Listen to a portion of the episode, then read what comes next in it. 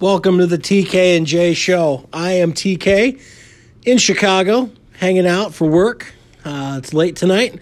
Wanted to get our best of show out to you. Jay is back in Ohio doing his thing. He's got some exciting news I know he can't wait to share when we get back with you guys in a few weeks. On behalf of Jay, I just wanted to say uh, a very belated Merry Christmas to all of our listeners, a very Happy New Year. We hope Santa Claus and your families were very good to you guys, that you guys had a safe, healthy holiday. Uh, we wanted to thank everyone for all their support and their encouragement and their feedback the first few months of our show. Uh, 2019 is going to be a very new year for us. We're going to get started a few weeks late just because of my training and with what Jay has going on. But as promised via Twitter, I really wanted to get out tonight and just uh, let you guys know we haven't forgot about you. We are coming back. This show is going to get bigger and better than it's ever been. Um, I've been looking at different ways that we can record more efficiently, add more content to the shows, maybe add some sounds to the shows so we can emphasize our points. Just little things that you might hear on a regular radio station and uh, talk show that maybe you can hear with ours. So if you have any feedback or anything you'd like us to do, any ideas for segments, please hit us up. TK and J Show, J A E, at yahoo.com. Hit us up on Twitter at J A E underscore TK. We'd love to hear from you. So, what I'm going to do now is I'm just going to uh, put together probably two or three of my favorite segments uh, from the past uh, uh four or five months of our show, uh, where I thought maybe uh, we had a lot of fun. Um, I know the first one that you're all going to hear right after I finish this segment I'm going to play our very first segment from our very first show. I just, you know, just want to see, you know, have everybody, in case you're just catching up with us, see where we started, see where we've come from. Um, and sometimes it's nice to just uh, revisit the past. Uh, so, with that said, you guys enjoy uh, this episode of the best of the TK and J show. And we look forward to returning back to you. We'll drop an episode the Monday before the Super Bowl. We can't wait to get back with you guys and get 2019 rocking. Uh, we want to take this show to, to big levels, to big heights. Uh, we got lots of great plans. Uh, so stick with us. We uh, thank you for your patience uh, while we've uh, been away, just getting ready to make a new and improved show for you. And obviously, while I've been out of town for work, and while Jay's got some other stuff going on. So enjoy this here. Um, and as of this recording, the Browns are still looking for a head coach. So I don't even have an update for you there either. Uh, but uh, again, thanks for your support. We look forward to seeing you guys in a couple weeks and enjoy the best of the TK and J show. And welcome to the first ever TK and J show. I am TK. This is my buddy Jay. How's everybody doing? Hopefully, everyone's doing good out there tonight. Man, do we have a condensed show for you because all of our friends wouldn't leave. They wanted us to record in front of a live studio audience, and I said no. So we kicked them out. Um, but tonight we're going to review the 25th anniversary special of Power Rangers. And spoiler alert, we are going to spoil some of the festivities if you haven't had a chance to watch it. But most of you are probably here for the sports talk and what I might say next. So you're probably not going to care about Power Rangers, and that's okay. So, Jay, tell me your thoughts. What'd you think? So, I haven't really been watching for a long time. And for coming back after maybe five years or so, I felt like it was a it was a good showing. A lot, very action packed. A lot for a half an hour. I, I must say, I really must say, a lot for a half an hour. You know, I, I would love to have someone, you know, some more of those battles, more epic, more longer. Especially the the one with Tommy versus Tommy. Would love to have a lot more involved with that, more than just a minute. You know? I agree. I was kind of uh, disappointed that they only gave us a 30 minute showing for this because with commercials you only get 16, 18 minutes. Um, but at the very beginning, it opens up and Tommy pulls up to his house in Reefside mm-hmm. um, in a pretty sweet looking Bronco with huge tires, pretty pretty decked out for a for a high school science teacher, I might say. and he walks up to his to his house and he goes, picks up a bike and yells, "JJ, I thought I told you to put this away." So we find out in the first 30 seconds, not only is Tommy Oliver still fighting crime and bad guys, but he is indeed a dad now. You know, the one thing that I'm wondering is is I'm still wondering who the mother is. Now, word on the street is is that it's Catherine, but uh, you know, whatever happened to Kimberly? Why why why couldn't she be? Kimberly wrote him a letter once they wrote her off the show, and he she wrote a letter saying that she had found somebody else in Florida, and it crushed him. So Catherine tried to step up and be that that person. And then I remember an episode in Zeo where they had like a flash to the future, and you see Tommy talking to one of his grandchildren, and Catherine is his wife. I do remember that episode. So I'm kind of thinking that maybe that's where they went. But even with Catherine in the episode, we never got to neither confirm or deny that.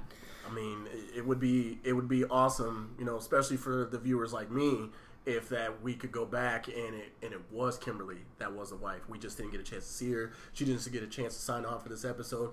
Maybe we go somewhere with that, you know. My my thought is is you you put that out there. We need to go more with it now. I, us us fans, we want to know like where did JJ come from? Who was who was the mother? Is he a single dad? You know, I'd like to see that. Let's let's build that storyline. Let's go with it. I, I mean, holding Power Rangers, Tommy by himself. I'm all I'm all for it. It's funny that you mentioned that too, because they're actually releasing. It's called Soul of the Dragon, mm-hmm. and you find out uh, it's a comic book, and you're going to find out that Cat and Tommy end up together, and it's Tommy as a much older person trying to f- find his way out through life and the morphing grid and things like that.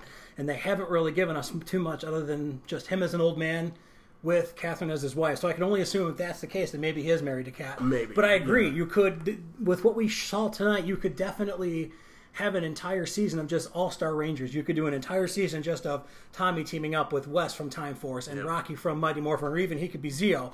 You could take all the different guys and just make a different um, a story arc, is what I'm looking for you know, because in Time Force, where Wes came from, the story arc in that season was phenomenal, and I really wish that they would have built off that. And with these legendary Rangers coming back as often as they have been, mm-hmm. you could build off that. And I would love to see Hasbro now that Saban has stepped aside take this and run with it because if you come out with stuff like this, it's going to be a cash cow. It's going to sell toys. It's going to get the ratings. It's going to get everything that Hasbro wants to make this franchise successful. For me, the time the time is now. Um, Saban could you know essentially do something like this. We we would yearn for it. I mean, in the time where when you're they're redoing movies from our childhood, like Toy Story. You know, we saw that. You know, all of us adults were in the movie theater watching that that Toy Story four, even though it came out when we were eleven.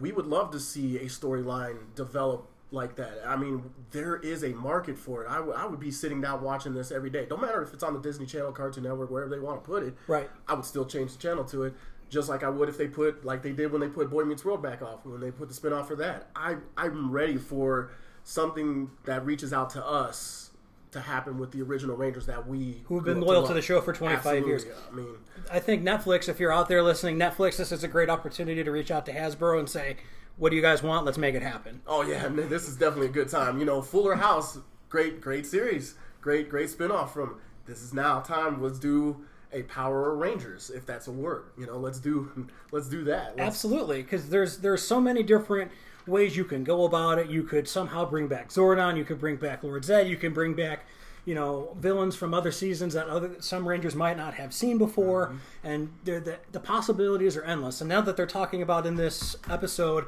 where the Rangers have the ability to cross dimensions into other Ranger worlds that just opens the box to do so much with this franchise. And I'm really hoping that Hasbro steps up and gives us what we want because it's going to make money. If you were to take some of the original cast and throw them in a movie now, much older in life, where they're at now, that's going to make money.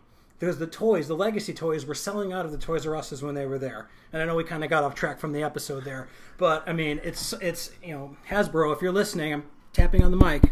Listen, give it to us. We will buy it. Just know that that episode was phenomenal. Um, I was captivated captivated for the whole 16 minutes.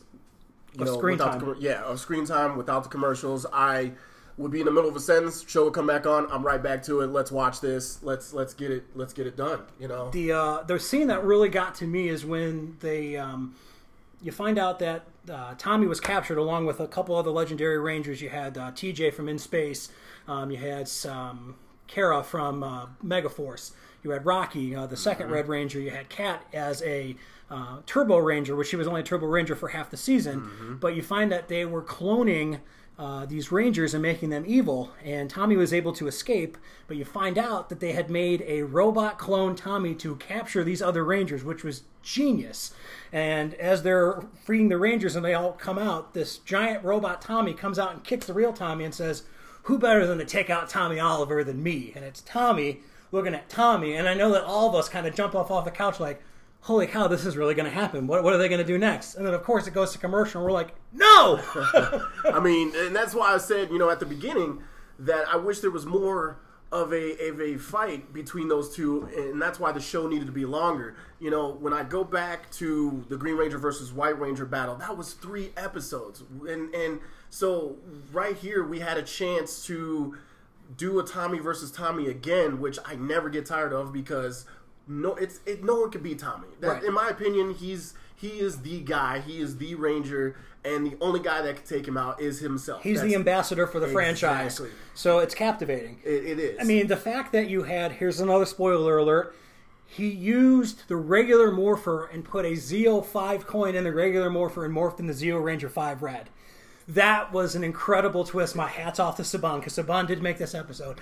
Hats off to you. I'm waiting for you to start selling the coin. Please take my money. I mean, he had a Swiss Army knife of a morpher. What in the world just happened? Right. Like, I, I'm sitting there thinking, okay, you know, maybe we're gonna get all of his his different dimensions of Rangers. I mean, and and and to start it off with the the Zeo Ranger, which I hadn't seen in forever, was amazing to me. Um, and but to give us the the coup de grace with the Green Ranger, I I just I just loved it. And don't forget, you had it. He go, you know, it's morphin time again. He calls out White Ranger and says Tiger Zord, and then he's fighting out there with Saba. And people forget of all the Rangers that he played, he was the White Ranger the longest. He was only the Green Ranger for, in essence, probably thirty episodes of the entire time he was on the show. But it was such a powerful character that that when you think of Tommy Oliver, you think of the Mighty Morphin Green Ranger. Absolutely. But the White Ranger was still a beast in his own right. Mm-hmm. and and and it's funny to think that where Tommy's at now with the series when he was only supposed to be there for for ten shows and and people wrote in for him to be there. Yeah, the so, producers were getting letters saying, "Bring, bring him back, bring him back." Our kids loved his attitude, his message, what he brought to the team, and who would have thought a guy who knew going in, "I'm getting ten episodes," turns out to be the greatest Ranger, the ambassador for the franchise. Mm-hmm. And if you get a chance to meet him at a Comic Con, he is he is just as down to earth in real life as he is on social media, and he is just a joy to be around. Yeah, he's uh he's very very into the social media. I kind of I follow him and listen to him talk a lot on the social media. He's just as good as a guy that he looks on TV as he is on social media. I mean, he he's just a gem to me. I I still idolize him, and I'm 32 years old, Right. and I feel like a kid when I see Tommy Oliver everywhere. You know, Jason David Frank is is the man to me. He will always be my Luke Skywalker. I mean, for for you Star Wars nuts out there, uh, that that guy is my North Star. So Right. He's he's uh, my Jean Luc Picard, my my James Tiberius Kirk. That is Tommy Oliver. You know, to me. absolutely. Um, so I really thought too. They kind of um, I didn't know that Lord Dre Drayden was a bad guy in the Power Rangers Dino Charge series, but it's also very very for, familiar or similar to Lord Drakkon in the comic books, which I know I was sharing with you tonight.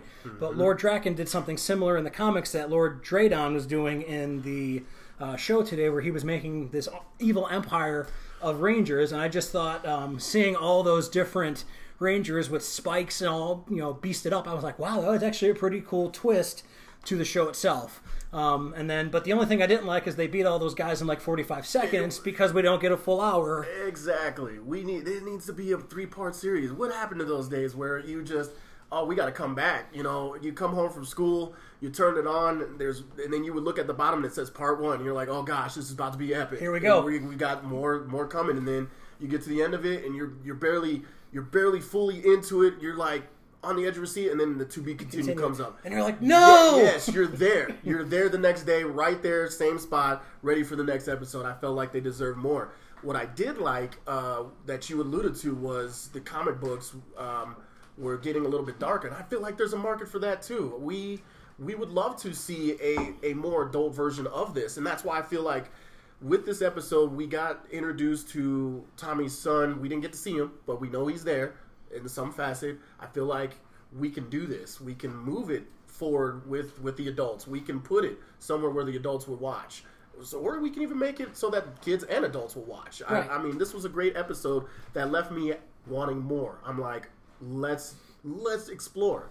Let's explore Tommy's universe right now because he has a kid. I want to know what he's doing. I want to know how his kid is going to develop. Is he going to be a ranger? Like, what is going on? That's that's what this episode did for me. Where I I may have to come back and watch to see if Tommy comes back with JJ. Right. You know. And I think as long as um, his popularity and his loyalty to the franchise stays, anytime that they're going to have something like this, um, they're going to bring him back. But you know, like to your point too, you know, we're 32 and 33 years old now, and but the kids of 25 years ago have grown up. So going some to a place like they do in the comics where it's a little darker, kind of like how the Batman's got with you know Christopher Nolan and stuff. Yep. That wasn't your mom and pop's Batman from the 90s or even with Adam West. But I was okay with it because of the character development and how it was written and how they acted it, and they stayed true to the franchise. And I think now us grown-ups, we're still we're still very loyal. We're still very in touch with some of the shows, a lot of the seasons. I mean, you see my stuff. I have all the legacy toys from you know Mighty Morphin. We're loyal to it. If you give us the stuff, we'll buy it. We'll continue to buy in. This isn't something that's going to go away. This is a lasting product, something that lasts 25 years and is getting stronger and better. You need to be loyal to a sense to your fans who started with you and have stuck with you for this long. I agree. Side note: uh, you, the Hall of Fame, the Football Hall of Fame, is here in Ohio, and I feel like the Power Ranger Hall of Fame is here in your house. There's two Hall of Fames here in Ohio. It is amazing the shrine that you have to the Power Rangers here, uh, and and it is a testament to how good this series was when we were kids. Right. Um, and I and I just wish that uh, in this time, even with the movie that came out, it was it was so good. I, I didn't even expect to for it to do as well as it did, and it did amazing. I thought it would just be you and me in the movie theater, Right. And I mean, you know, my wife made me go again, which I had no problem with. You know, friends were asking me, "Let's go see it." You know, I I feel like Saban he can capitalize on this so much right now, and I think he needs to listen. I mean, the, the, these guys are literally making dollar after dollar going to comic cons off of us who still yearn to see them. Like we did when we were younger, traffic jams in LA, where you know they cause a ten mile traffic jam just so people could see them do flips. Right. I mean, And this- just talk to the kids in the crowd. that's Yeah. it. Yeah. I mean, you know, this is this is where I feel with the the way superhero movies are are out, they're huge. I mean, Marvel's killing it right now. I feel like this is a market we he can get into. I mean, he really could steal uh, you know, the thunder that DC is trying to build with just putting out any any Power Ranger movie at all, Right. and and and using the characters that we fell in love with. Um, uh, to this day. I mean, I, I- I'm I'm hoping that they bring Tommy Oliver into the next Power Rangers that they're planning on doing with the, the guys that are out now. But I want to see the the regular Tommy Oliver, Jason David Frank. I want to see him come back and do his timeline now. I want him to be the dad. I want him to bring JJ. I want him to bring Catherine if that's his wife. I want them to do that series at some point when they when they when like tomorrow. Right. yeah, you know. So. And, and he's always said too that if it makes sense, he'll be loyal to the franchise. He has no problem stopping his Comic Con runs or his other side projects if because this is how he's made his living and this is how people know Yeah. him.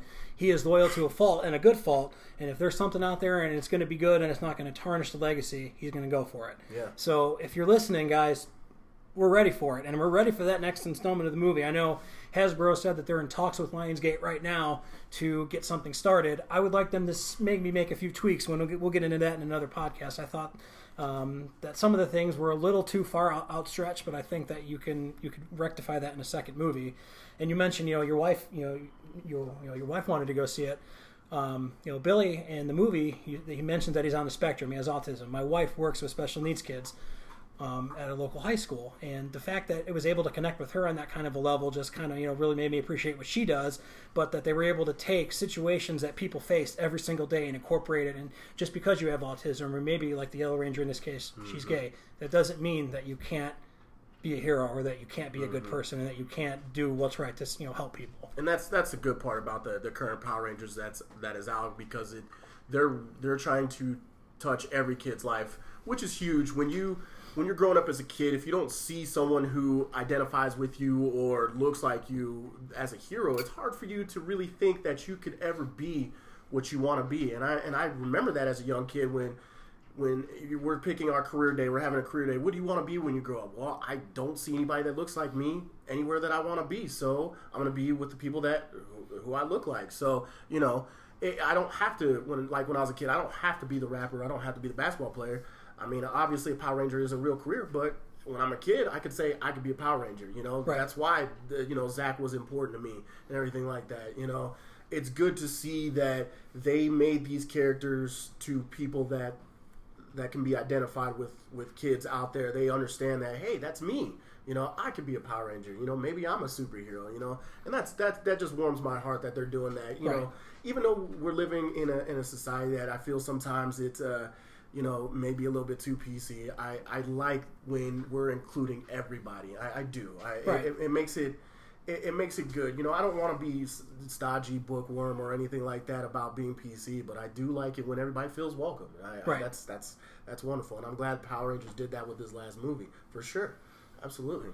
And then bringing it back to top it all off, um, you know, the, the, the character, uh, Lord Dre, Draydon, so many different uh, Lord Zeds and Drakkons and Draydons. You got it's tough to keep them all uh, uh, straight. He was there was three arrows that he was trying to shoot into the uh, sky that would shatter the um, portals in between the Ranger worlds and allow his army to go destroy everything. And he gets his third and final arrow up, and it's not looking good for the Power Rangers. Tommy again takes out his Swiss knife, Swiss Army knife morpher, morphs into the White Ranger, and then he calls for the Falcon Zord. Hair on the back of my neck standing up, and I jump off the couch, and I'm like, man, I wish I was Dragon Zord, but that's still pretty cool to see the Falcon Zord coming out of nowhere, riding up there, shooting the arrow back at the bad guy, and saving the day. I think that was a great way to end that episode. They uh, threw me an actual curveball on that one. If if if to me, if if you're going to the to, to the uh, White Ranger, I thought for sure we're going to get uh, White the White Tiger Zord, and he was going to just become his man version of the Zord. Right. And uh, when he morphed into the Falcon, I was like, I don't think, I don't think I ever remembered the Falcon um, on TV. I know he did the nin- they did the Ninja Zords, and I mean, the, yeah, the Ninja Zords on TV, the regular TV, but I just I hadn't seen it in so long that I was like, oh my gosh, this is amazing, and and the fact that they actually allowed the wings to bend this time, Right. which, which is which is which is great because Wonderful world of CGI for you, but still, it made it a little more believable. Yeah, it, it- it's an actual bird flying this time. Right. Um, was was amazing. I, I I loved what they did with it, uh, and and and I love how they they made Tommy be the the epic hero that he was to save the day. Right. They didn't all have to come together and put some hodgepodge of resort together. We just let let Tommy take care of it. He's gonna save the world as he always does. Right. So That's Tommy being Tommy. absolutely. So all in all, I would have to say I would give that episode a solid A. I, thought they really captured my my essence of 25 years of being a fan. They brought back so many different Rangers from so many different times, and I really thought that having Tommy save the day, like you said, was just the icing on the cake. It was very, very well done. Yeah, I, I also give it I give it an A, and, and this is me coming from not really watching this for years now. I've caught episodes here and there, um, and I've actually been captivated captivated by what I've seen. Um, but this episode was one of the first where this is a, a put down your remote type type show. I didn't want to see anything else. I you know I didn't want to change the channel. This had me from beginning to the end, and I mean they started out hard with basically saying you know JJ put your bike away, and I'm sitting there. Oh, he's got a kid. We're gonna see this kid, and then to the end where Falcon Zord uh, basically saves the day. Tommy Right. saves the day. I was I was there from beginning to end. I just just wish it was longer. That's yeah. all. If you would have had longer, you'd have been able to get some more of the other Rangers, some lines. You know, because Tommy fighting Tommy is a story in and of itself inside of that episode, and you mm-hmm. could have given it a better climax because you could have had, you know, I would have liked to see Lord Draven get big and then see Bad Tommy get big and then them mm-hmm. have to fight it that way. That would have been kind of cool. You give yourself an hour, you can open up those doors, but for a half hour, they didn't even have to recognize 25 years, and they did. And I hats off to them. I know for the last three or four months, all the people who are in it have been showing behind the scenes footage, footage of pictures and all the different trailers that have come out. And I was I was very excited. And unlike the Legendary War, which I will publicly admit wasn't exactly what we thought it was going to be.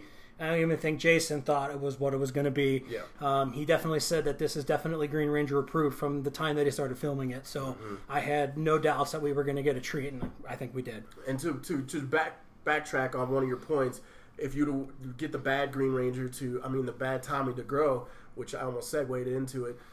No, there is no more epic point in the whole series than when the Green Ranger was large, like the Megazord. Right. And that he is the only Ranger that I know of that has ever been that big as, Other as than- a Ranger. Well, the Zeo Rangers got big at the very end of Zeo. I think they just ran out of things to do. Mm-hmm. And when Jason lost the Gold Ranger power and they gave it back to Trey, they all grew and fought Zed and Rita. And I was just like, come on. You know, I think they were kind of stoneball themselves. But Mm-hmm. as far as meaningful growing, yes, that was the only time a Ranger grew.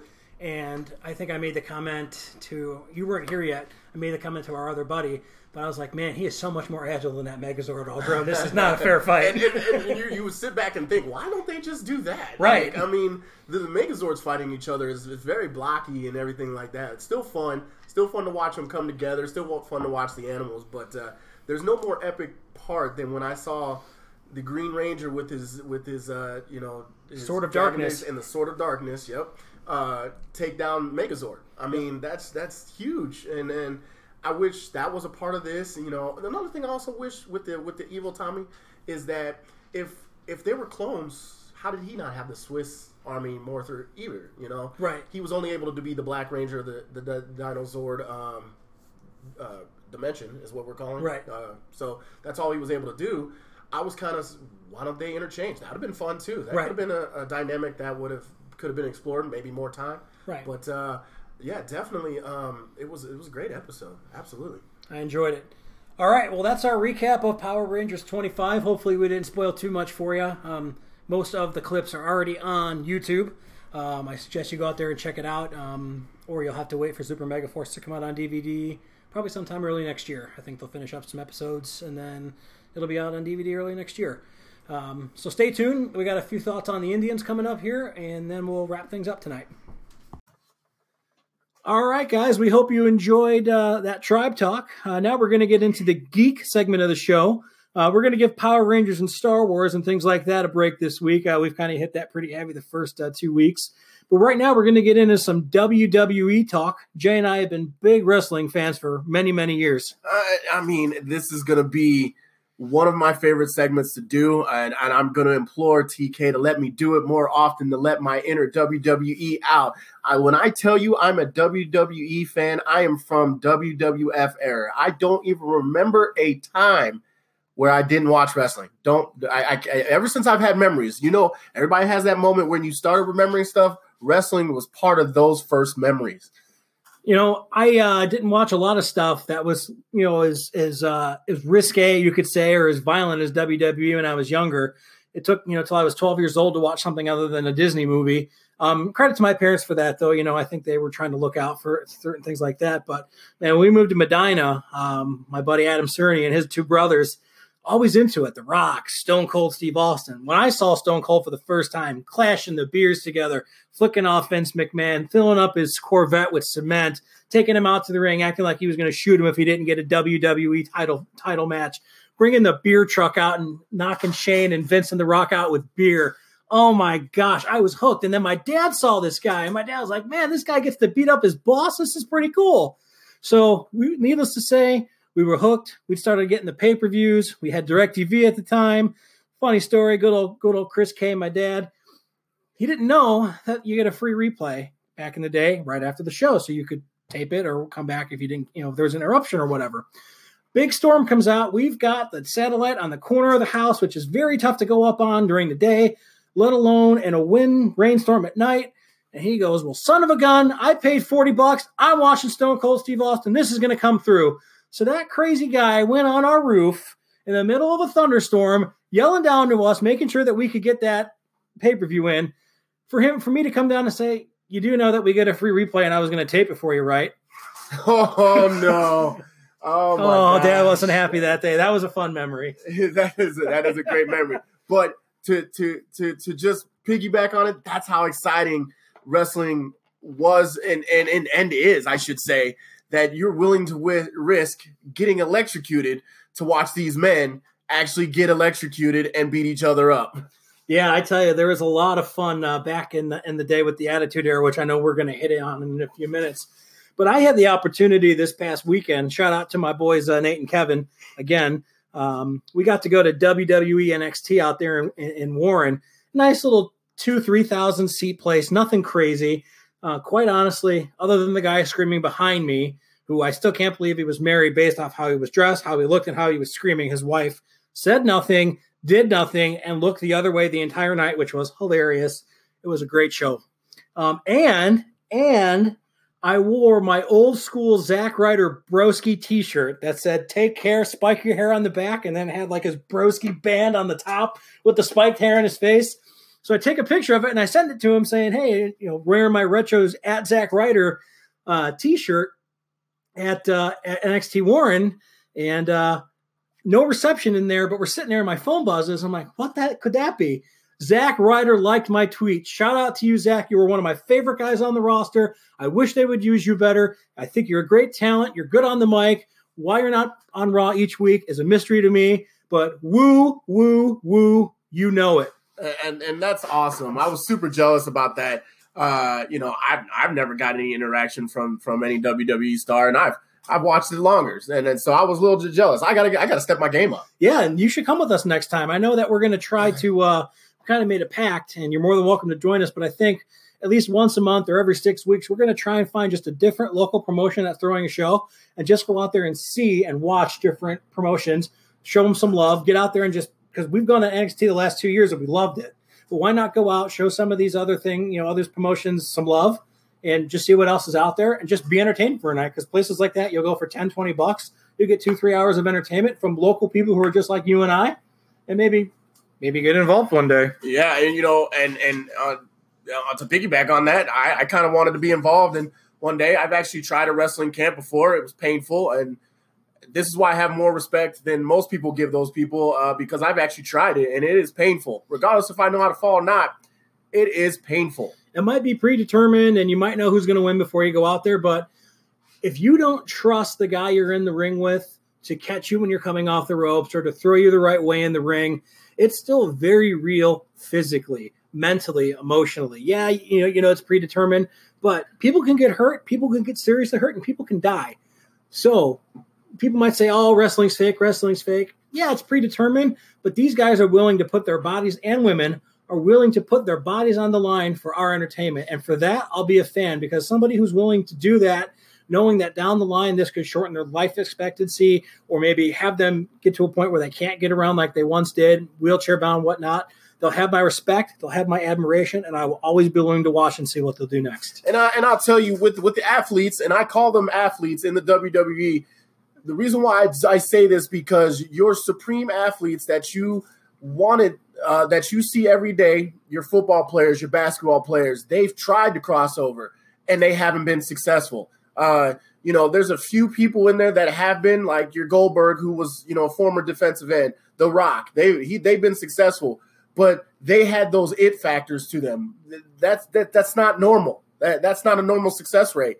Uh, you know, so I respect these athletes for what they do because they are actually some of the best athletes in the world, and it's been proven. You know, Olympic gold medalist Kurt Angle. I mean, you know, Ronda Rousey you know Olympic medalists. Olympic medalists. You know these these people are accomplished. Dolph Ziggler, if people don't know, he is Kent State's all time wrestle wins wrestling champion. So these are these are legit people. And I mean, the, what they have to go through, they're on the road, they're away from their family, so they definitely have my respect. Going back to the show, man, I really enjoyed it because it was pure wrestling. And don't get me wrong, I love watching Raw and SmackDown and seeing prom- promos, guys talking smack to each other. But when I go to what is literally the minor leagues of WWE. This NXT is run by Triple H. It's booked by Triple H. He's got the final say. Vince has nothing to do with this, which we'll talk about more about that later. It was just good old fashioned wrestling. Ricochet, he's going to be a star. Tyler Breeze, he was there, made a special appearance. He was also on Raw Monday night. They stole the show. That match was fantastic.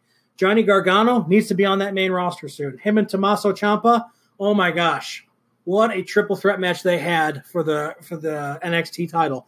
It was just the athleticism alone was phenomenal. I it was 50 bucks well spent just seeing people going out there and doing what they love in front of 1500 people. So that brings me to, to my question for you TK. Uh, would you're basically thinking what, I, what I'm getting at is do you think NXT is better than the main roster? I think NXT is booked better than the main roster. I think that their long term success is looked at more in NXT than it is on the main roster. Um, I think that, um, you know, I think Vince has kind of lost it a little bit when it comes to booking and how, you know, maybe the top superstars are treated. Um, I think that he's kind of lost touch a little bit with the times. Um, I think I read an article today where John Cena getting the mixed reaction that he got for as long as he did changed Vince's thinking on how to get top guys over, and that because Roman is such a polarizing figure, that what worked for Cena is going to work for Roman. I don't necessarily think that's true because I think John Cena is 10 times a showman Roman Reigns will ever be. Is Roman Reigns a better professional wrestler as far as in the ring and you know moves and being able to t- tell a story that way? Yes. Is John Cena the better entertainer where he can get over with song, promo, and he's not half that bad in the ring either, and he can actually tell a good story. But John Cena is more of a complete picture. Roman Reigns, like you said, off air, he needs a mouthpiece. He needs Paul Heyman. He needs somebody to come in and be his mouth, so that way his muscle can talk for him. John Cena could do it all. If you if you think about some of the the more uh, uh, imposing figures in in in wrestling, to, to to think back, think of one guy I love to always bring up who eventually ended up being by himself because he outgrew his manager, The Undertaker. The Undertaker didn't say anything for years. The only thing you got out of The Undertaker was rest in peace. That's all you got for three years. And Paul Bearer was his mouthpiece because The Undertaker didn't have the mic skills. But as time went on and managers became a thing of the past, The Undertaker had to learn to speak. What they did to Roman Reigns was they were just like, dude, go out there and get on the mic. Roman Roman Reigns wasn't ready for that. He's still not ready for that. He doesn't he doesn't have the communication skills that are needed, uh, the charisma that is needed to communicate with the fans. I need him to be behind Paul Heyman like Brock Lesnar was. Another thing too that they do these days that they didn't do back then is, you know, they would write, you know, they Vince and his creative team, they'd write TV and they basically would give guys, I, you know, here's what we'd like you to touch on, but make it your own, stand your character. So Undertaker knows his character, knows what gets over. John Cena knows his character, knows what gets over. Same with Glock. Same with Stone Cold Steve Austin. They can hold the crowd in the palm of their hand and change their reaction, their emotion with a word. When you have writers who don't know anything, who've never been in wrestling, never watched wrestling, coming up to a guy and saying, Here, say this, giving him a promo, that doesn't work because it's not in character. So when you have the old school guys like Austin come back and Rock come back and even Cena, they don't go up to Cena and do that. Why? Because they've earned it. You can't go up to a guy and say, This is what we want you to say on live TV verbatim. Because nowadays promos sound like they're rehearsing it, that they're just, it's a play, that they're, here, here's what we need you to say, memorize it, and go out there. That's not what a promo is. That doesn't captivate the audience. It doesn't hold them in the palm of their hand. If I'm at listening to Roman Reigns talk at home, I'm boring, boring. and and there was something to be said. I, I don't know what happened to this, but the catchphrase. Where is the catchphrases at? With the catchphrases were a way to connect with your fans. You, when you say this phrase, the fans know that this is you talking, and and everybody knows. Like if you smell what the Rock is cooking, or and that's the bottom line because Stone Cold said so. You know, uh, I'm the heartbreak kid, Shawn Michaels. I'm the cerebral assassin. Things like that. When those things are said, you know who it is.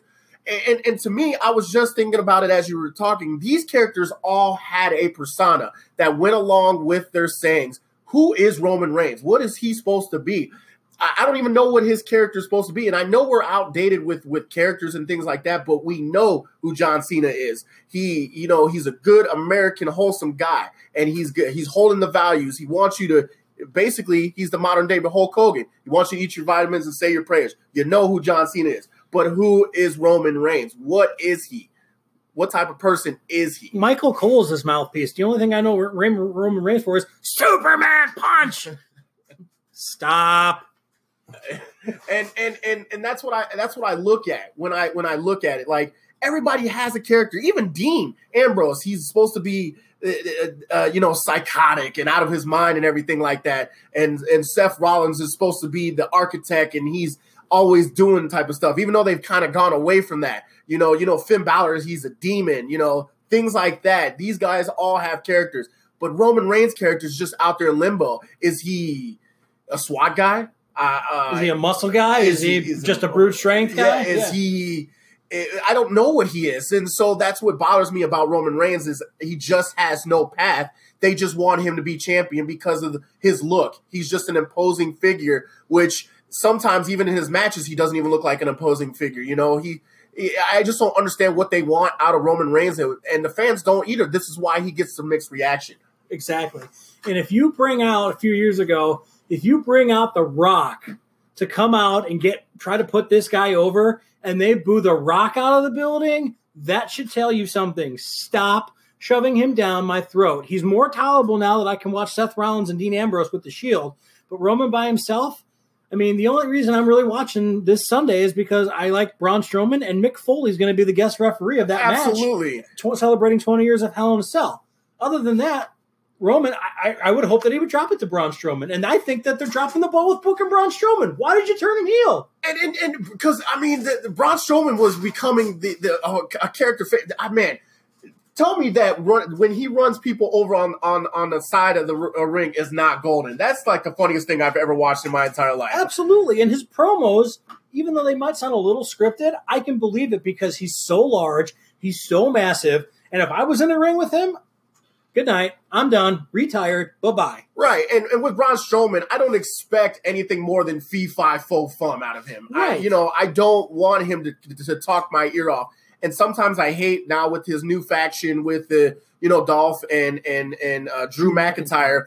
I hate that they even have him being the front man. Dolph Ziggler is perfect for that. He can be the mouthpiece uh, because he's the smaller guy and he should be talking for those two big brutes. But Well, don't forget that Dolph Ziggler, I, in my opinion, I think he's a main event championship caliber type talent. He can do it in the ring. He's got the look. He's got the skill. He's got the charisma, and he can play a great heel or he can play a great face. but that you know that that brings me to where I, I have the feeling that it seems like WWE just has way too much talent and not enough uh, time on their hands for either show. I know they, they they explored cutting the rosters in half so they'd have more time, but they're not even really managing their time well on that. Can't even build a storyline. And, and and to your point, which you had said earlier, you know, SmackDown has the better storylines, and they do. I mean, I really feel Becky Lynch and Charlotte Flair's uh, rivalry right now. I feel it. I feel like Becky Lynch feels scored. Um, even though I can't understand a word she's saying because of her accent, but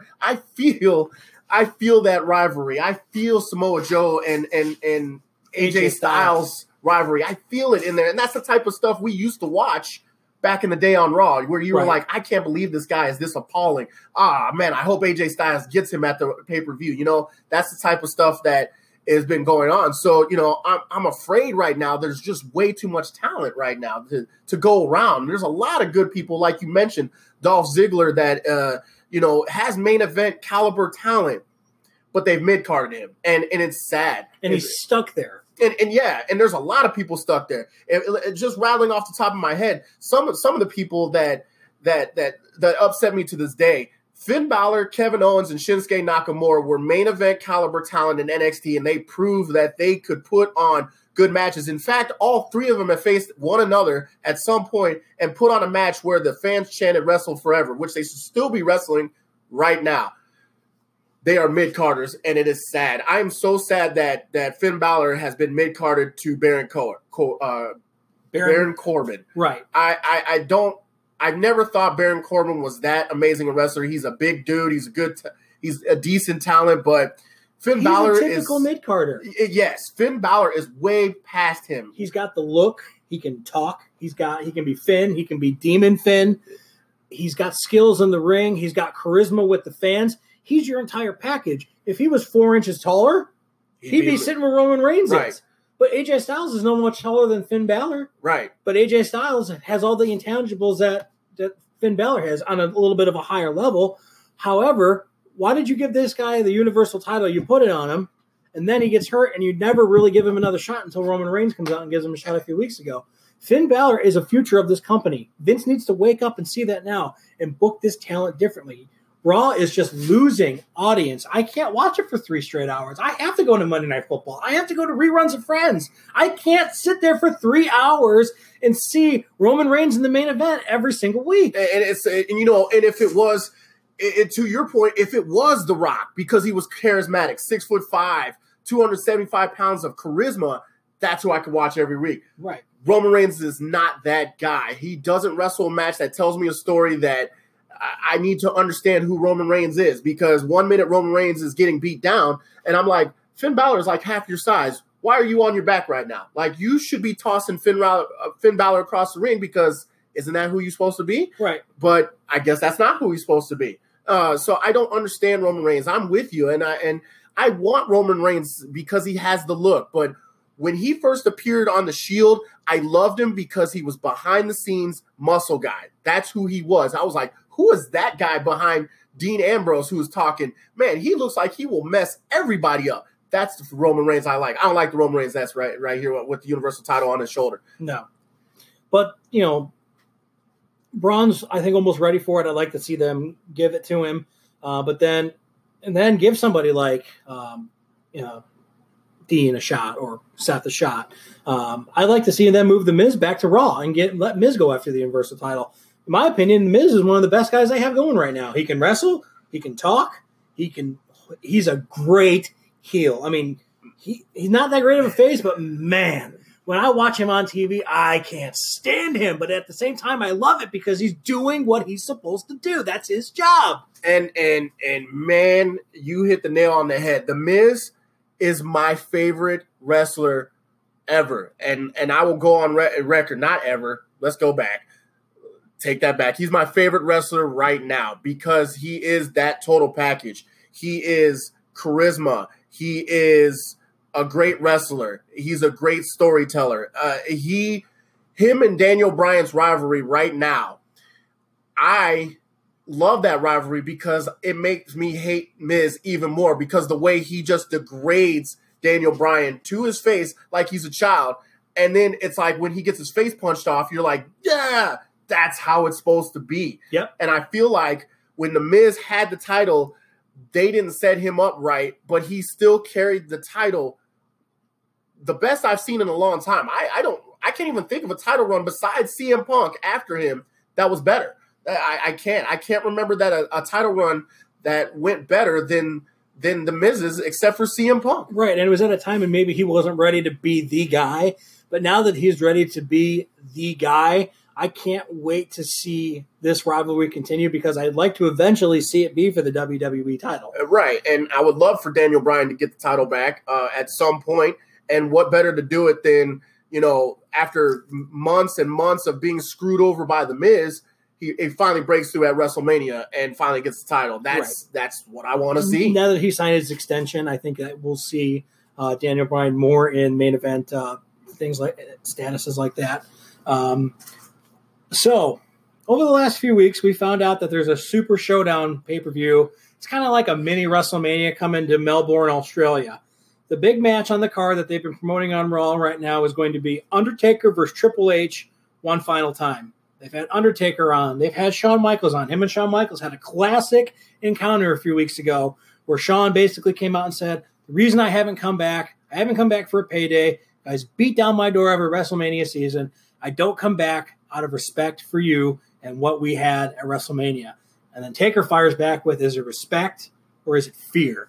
And I was just like, That was classic Taker. Like that just hit me. I was like, That's good storytelling. I really believe that he means what he's saying. And that's that's and that's what it was. These guys when when you when you feel it, you feel like this the backstage has come up front. Like you feel like the the beef that they would have back there is is out on the, in this ring right now. Absolutely. And and and and it's sad because these three men should be able to sit on their couch and be retired, but they have to keep coming back to keep selling shows because the talent right now is nowhere as as good as what we had back in the 90s. Nowhere. Well, and, Vince is paying top dollar to some of these old guy, old school guys to come back and wrestle because this is what's being requested by the fans of the exactly. show. Exactly. This is a once in a lifetime exactly. thing. So we want to see Taker. We want to see Shawn Michaels. I think you're going to see Shawn Michaels be the special guest referee of that match. I think he's going to cost Taker the match because Triple H has put over Taker twice at WrestleMania in their last two bouts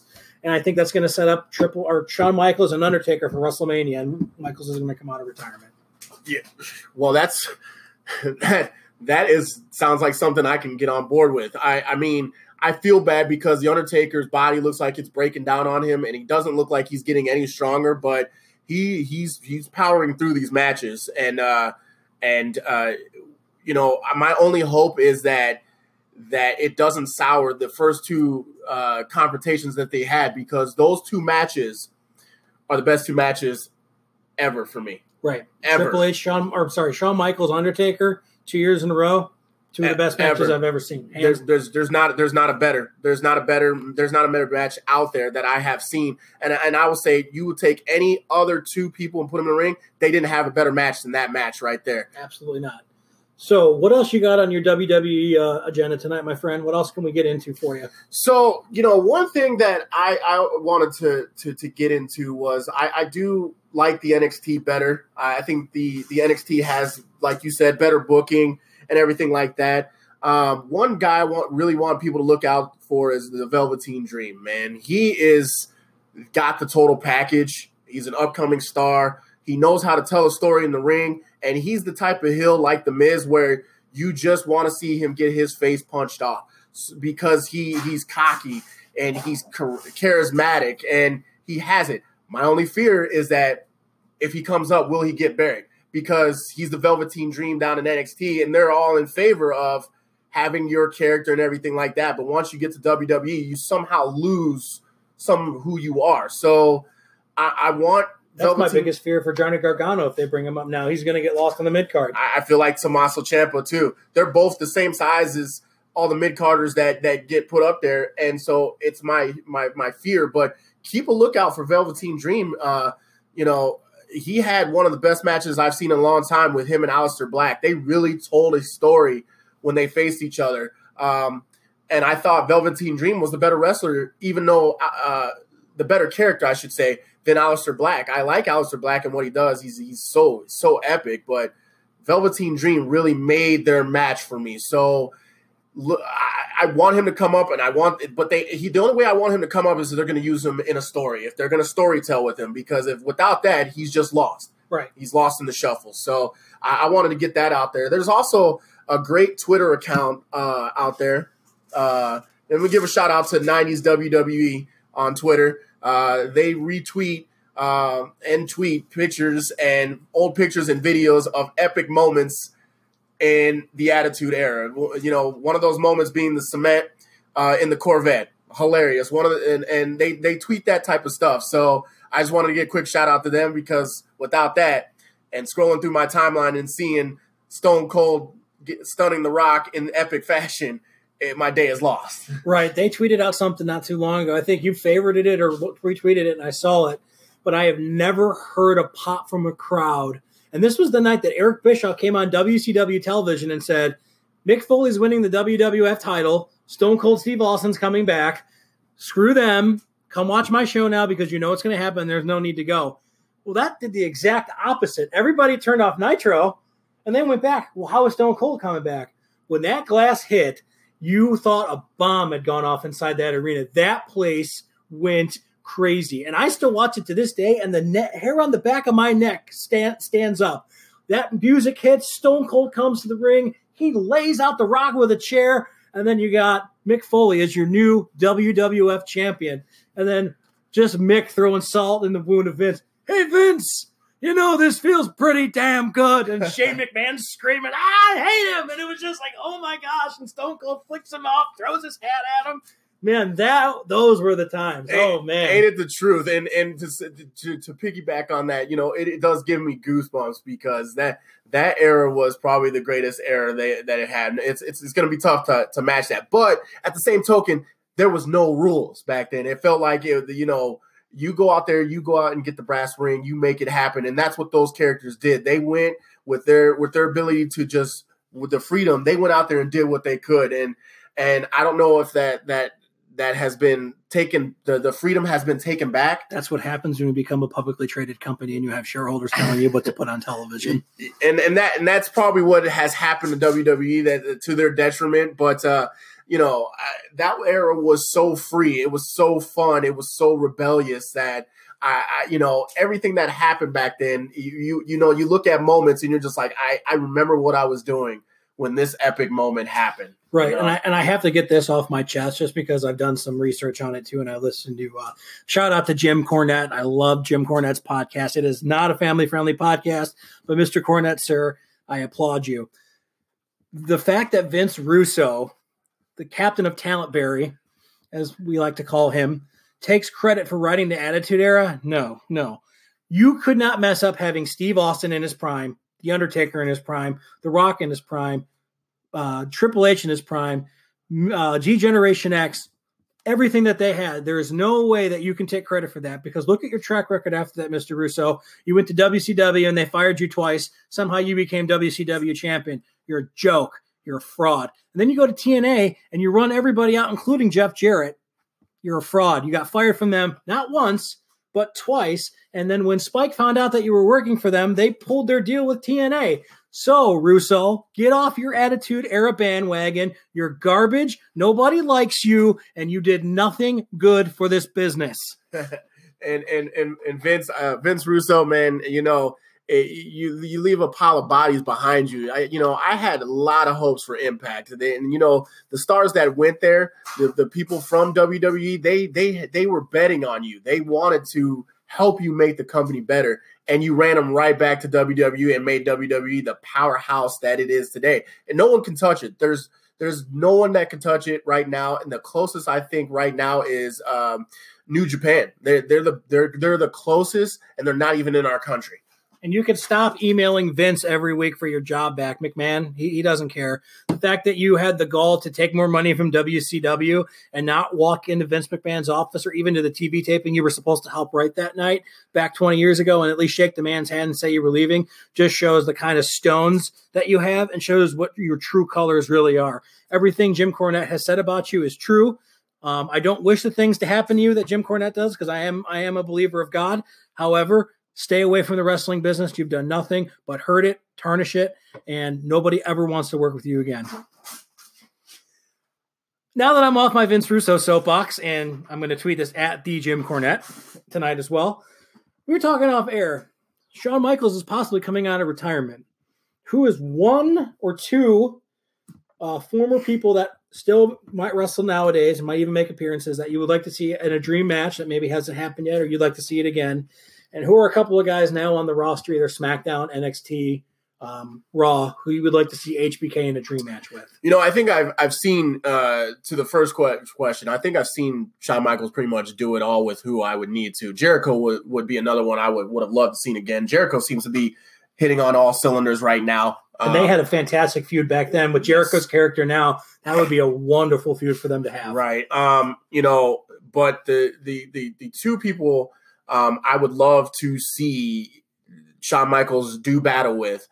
Uh, first and foremost, AJ Styles. I would love to see that match go down. Uh, they, You're looking at two of the greatest in the history of the wrestling business to ab- go add. absolutely, both both uh, have the show-stopping qualities. I mean, they really put their bodies on the line. But even more than that, the the guy I want to see is Daniel Bryan and Shawn Michaels. I mean, mentor versus mentee right there. I, I I would love to see them go to battle and and and and make it personal with each other because it was mentor and mentee. I feel that story could be huge, and I feel that the the moments in those matches would would be epic. And we we would get to the, the standing on the, the hair standing on the back of our neck wrestling forever. This is awesome moments with those two for sure. Those could be that could be a main event of wrestlemania. Shawn michaels for daniel bryan that would sell the place out. Oh you would, could put that on last even without a title on the line and it's going to draw the money you're looking to draw. Absolutely. You you you could put it on first. And if you put on the first we might not watch the rest of rest of uh, wrestlemania because right. uh, it just you know eh, those two those two guys are they go out there and they leave everything out there. I don't even know how shawn michaels is still walking with some of the, the things he took some of the bumps he put himself through through matches just to impress us. And it's the same with daniel bryan. This is why he got injured. And you know daniel bryan's wrestling better but uh i feel like when you go against when you go against shawn michaels the, the show stopping performer, you to put your body on the line. And I feel like AJ Styles and, and Daniel Bryan are both built for built for an epic match with Shawn Michaels. I would like to see Shawn Michaels take on Finn Balor. I think Finn Balor has so much talent. He's underutilized. I really think that a match with Shawn Michaels would open eyes, even Vince McMahon's eyes, to say, hey, this guy is the, the next generation star for us. This guy can carry this company on his shoulders. Look what he just did with Shawn Michaels. And then I can't decide between both of them, so I would say do a triple threat match. Give me HBK versus Seth Rollins versus Dolph, Dolph Ziggler.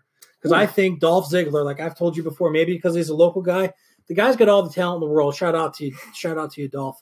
Um, and Seth Rollins again too, the architect. How could you not want to see those three guys battle it out? You could do it for the Intercontinental title, and that'd be a believable story.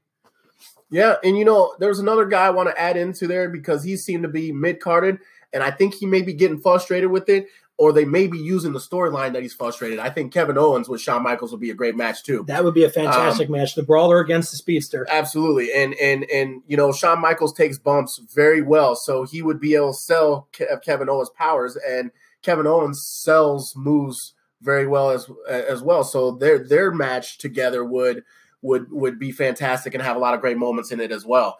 Um, you know, I, I'm upset because Kevin Owens came in with a bang. He he came in he made John Cena look like a fool, which should have put him over. And when he took the NXT championship, raised it up, and stomped on the United States championship, that was a statement to me that Kevin Owens was, was here. And ever since that moment, ever since they gave him the title and then they they kind of sandbagged him when Goldberg came back, Kevin Owens hasn't been the same, and I hate it for him. You know, I think a lot of that too. I, Vince McMahon wants him to lose some weight. This has been well documented. Vince isn't happy with his weight. Um, so even though they signed him you know some of these long term deals, he signed a five year deal not that long ago. Uh, me and my buddies were talking about it this past weekend. Um, I agree. Maybe you know you do need to shed a little bit of it, but that's no reason to keep a guy of that caliber, that talent, as a mid carder because he's one of the most explosive guys on the mic, one of the most explosive guys in the ring, and he can tell a believable story. And for a show that's lacking that at the top, you need all the help you can get there, in my opinion. I mean, the man can the man's three hundred pounds and can do a moonsault. He's he's basically Vader. So right, what what what is Vince doing?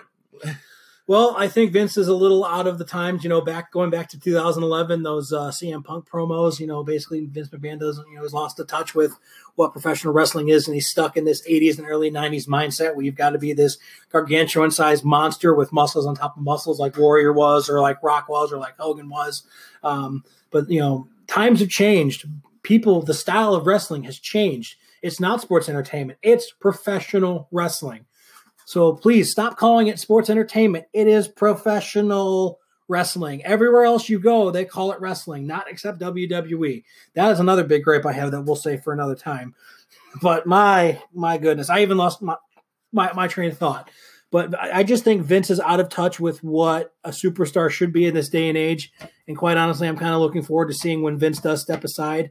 Um, that what Triple H and I think even Shane to a certain extent uh, can do because I think Shane's a little more in tune with things as well. Um, as much as you know, people bag on the authority on screen. I really think that they do a pretty good job off screen promoting the company, doing things for charity. Um, so I'm looking forward to seeing the post Vince McMahon era. Uh, maybe that will um, bring to light some of these guys who have been stuck in the mid card and give. After 635 long days one and three quarter years. Finally, the Browns have come back to the win column. Baker, Baker, the touchdown maker, saves the day, and the Cleveland Browns find themselves in the thick of the AFC North race. And with that, welcome to the TK and J show. I am TK. And I am Jay. Man, oh man, what a week we had. Yeah, man, what a week! What a week! It's a week for winners. That's I'm telling you that right now. We are better than 16 teams in the NFL right now.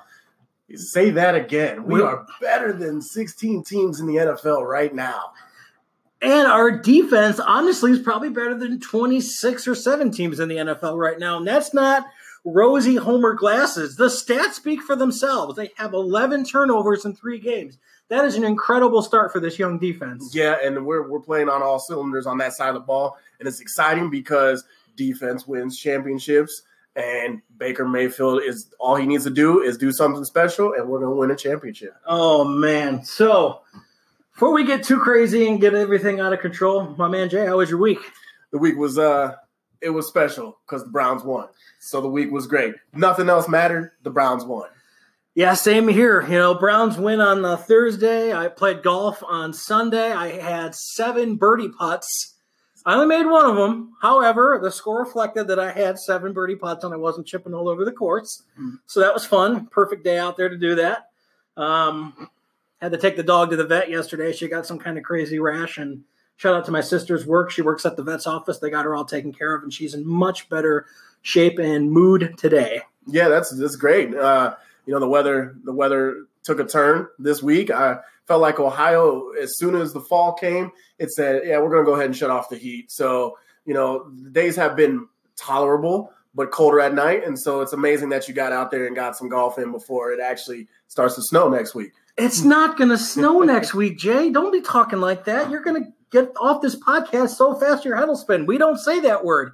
I have two words for you, friend El Nino. and I'm hoping that we have a warmer, you know, winter this year because we paid we paid the price last winter, and I'm right now currently as we speak sitting in shorts. So I guess the cold doesn't bother me that much. I mean, I sit in shorts at home, regardless of what time of the year it is. I don't care. You'll find me going outside to get the mail, taking out the trash if it's 30 degrees outside. If it's 20 degrees outside, I'll stand outside with the dogs. I even grill in snowstorms, man. I don't care, and I'll grill in my shorts. You are crazy, man. You're crazy. This is true. I mean, um, my wife certainly didn't marry me for my uh, my uh, head or my um, my uh, common sense, to say to say the least. I'd say your boyish good looks would do it. Well, yeah, some days that gets me by, I guess. Some people say it's the blue eyes, but I don't know. I don't look at them. So, ways you guys can get a hold of us. I had some people asking me how they could get a hold of the show, so I went ahead and uh, threw it out there.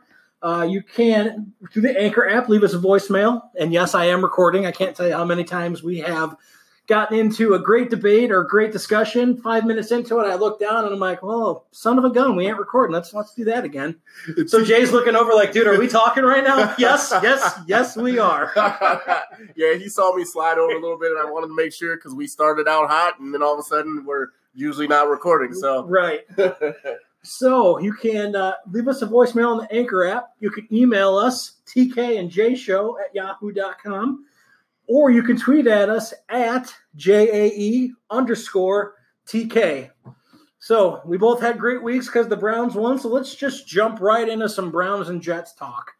Um, I'm not going to be too negative too long, but I don't know how much worse Tyrod Taylor could have looked. 4 of 14 for 19 yards left the game with concussion like symptoms. Uh, when that kid entered the field, man, I tell you what, the entire complexity, the entire mindset of that team changed, and it was it was something I haven't felt since this team came back in '99. you want to know one thing I noticed about Baker Mayfield, and and this was even before Tyrod uh, actually went out of the game. So we're talking maybe second quarter. I, I have a good friend of mine, a coworker, who he's a season ticket holder, and he he pays attention to stuff like this, and he's telling me that you should have seen Baker Mayfield on the sideline, helmet on, pacing back and forth. After every time the Browns looked bad on offense, Baker was ready to come in this game, whether Tyrod got injured or not. So Baker was he was going to set this world on fire because he knew that he was only going to have this chance to do it to make a break to prove to Hue Jackson, the Browns fans, that he deserves to be the starter and Tyrod doesn't. So when he came in, he lit it on fire, and I'm happy for the kid. Quite honestly, though, if you really look at it and read between the lines and a lot of what Hue Jackson said, especially after the game, I really think the only one that Baker needed to prove it to was Hue Jackson because we knew he could come in and play special. I think Todd Haley knew we could come in and play special because the way that kid threw the ball, he got the ball out quick, he made quick decisions, he threaded the needle, he wasn't afraid. So I think, as I read somebody's joke on Twitter, Todd Haley was actually able to turn the page to page two of his playbook and actually start calling some plays. that's great. And, So- and and and that's exactly what Baker did. He didn't hold on to the ball. Uh, he saw that the rush was was heavy. He helped his offensive lineman out by getting the ball out. Uh, one, two, ball out. One, ball out. Or he's he's having that clock in his head that oh gosh, I've been back here for three to four seconds. I need to get out of the pocket. And that's that's a sign of a, a talented talented athlete right there. Absolutely. And also, too, I got to give props to the defense, too. They gave up two early touchdowns, no thanks to the offense, but, you know, when Tyrod was in there.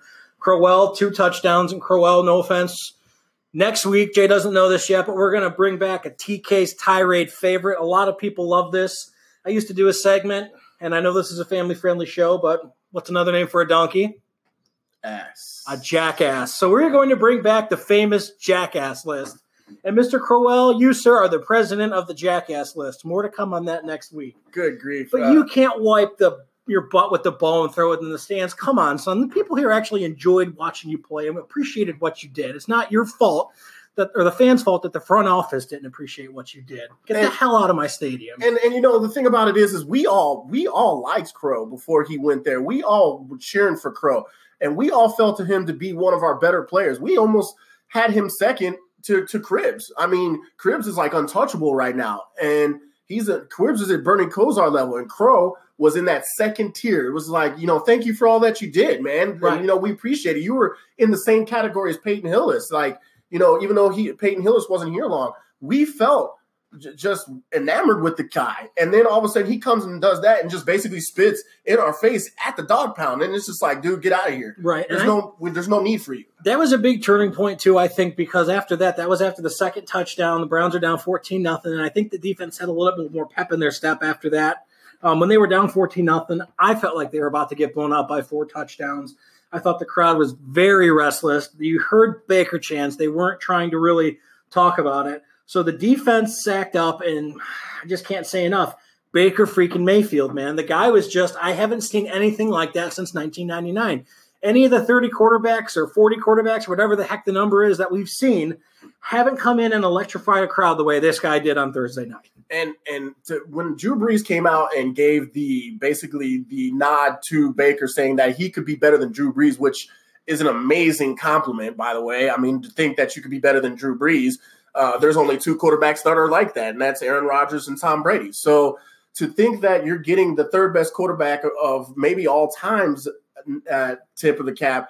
Baker came in and and showed that you know what maybe he does have the potential to be if not as good as the top five, better than Drew Brees. Right. And that was a big thing from Drew Brees to come out and say, and the way Baker handled that with his comments following, I thought was very humble of him as well.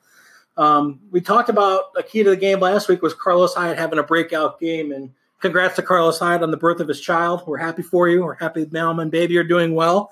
Um, you seem like a pretty stand-up guy, and I know you're going to be a great dad. Yeah, man, you, the man runs from the hospital to the game, uh, literally, And then back. and then back. right. there. And, and and I'm saying runs to the game, they literally saw him running from the hospital to get ready for the game to go do that. So you know what? Next week, do the same thing, Carlos Hyde. Not have a baby by the chance, but go to the hospital, run to the game, even though it's in Oakland, and have a game, and then run back for us if you could. 23 carries, 98 yards, two touchdowns. We we thought that that 2.5, 2.6 yards per carry was something that was a little low, and we thought they would get better, and it certainly did. Um, being able to have the run game like that really opened up some windows as well for Baker Mayfield. And if you can, as an offense, rush over 100 yards in the game, that makes things so much easier on a rookie quarterback, and it opens up the playbook, and it opens up the lanes. They can't stack the box at the line of scrimmage. Carlos Hyde is a difference maker for this football team. The Philly special, quote unquote, or the Oklahoma special, whatever we want to call that play that goes to Baker Mayfield for that touchdown, doesn't happen without Carlos Hyde getting as much average yards as he was he was amounting when he was running the ball. Right. Two point conversion. No, Baker. Baker's not that big of a legend yet to get that touchdown. Yeah. Jarvis Landry um, had a few unbelievable catches, especially that one that Baker hit him when he got down to the five yard line. Put it in a spot where only Jarvis Landry could get it. Landry Jarvis saw it, caught it. It was a you, that thing went on a zip line. It had so much zip on it.